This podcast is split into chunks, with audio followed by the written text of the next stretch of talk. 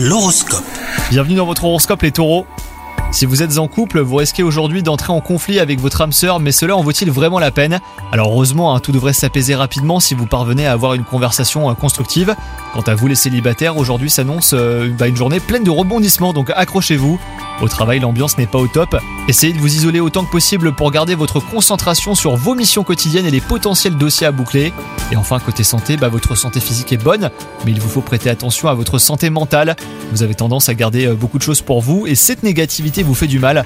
Prenez donc euh, votre courage à deux mains et dites aux personnes concernées ce qui ne vous convient pas. Si vous n'arrivez pas à le verbaliser, vous pouvez au moins essayer de l'écrire. Cela vous soulagera. Bonne journée à vous